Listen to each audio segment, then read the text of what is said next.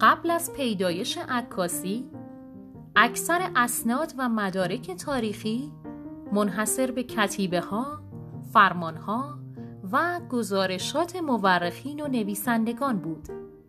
تا اینکه با پیدایش عکاسی دگرگونی های زیادی در تاریخ و تاریخ نگاری صورت گرفت و عکس های تاریخی و تصاویر مستند به عنوان یکی از ارزنده ترین مدارک مسلم و موثق در حوزه تحقیقات تاریخی به شمار آمدند.